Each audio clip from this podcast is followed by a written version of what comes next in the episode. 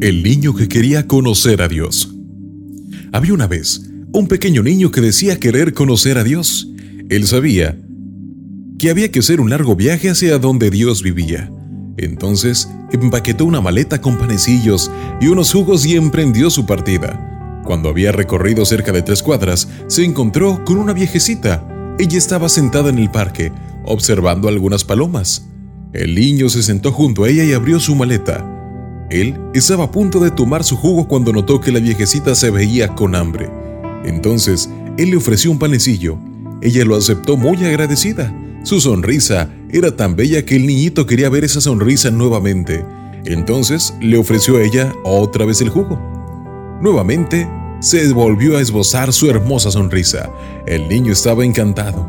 Ellos se quedaron ahí toda la tarde comiendo y sonriendo, pero ninguno de los dos decía alguna palabra. Cuando empezó a oscurecer, el niño estaba cansado y se levantó para irse.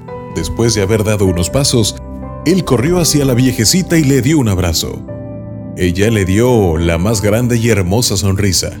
Cuando el niño abrió la puerta de su casa, su madre estaba sorprendida por su felicidad. Ella le preguntó cuál era la causa. Él le contestó, he comido con Dios. ¿Y sabes qué? Ella tiene la sonrisa más hermosa que haya visto. Mientras tanto, la viejecita también con mucha felicidad regresó a su casa.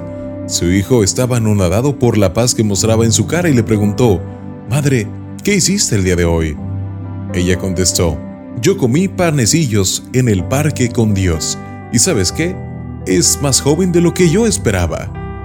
Esta historia nos muestra que tú encuentras a Dios en todos los lugares y en todos los rostros.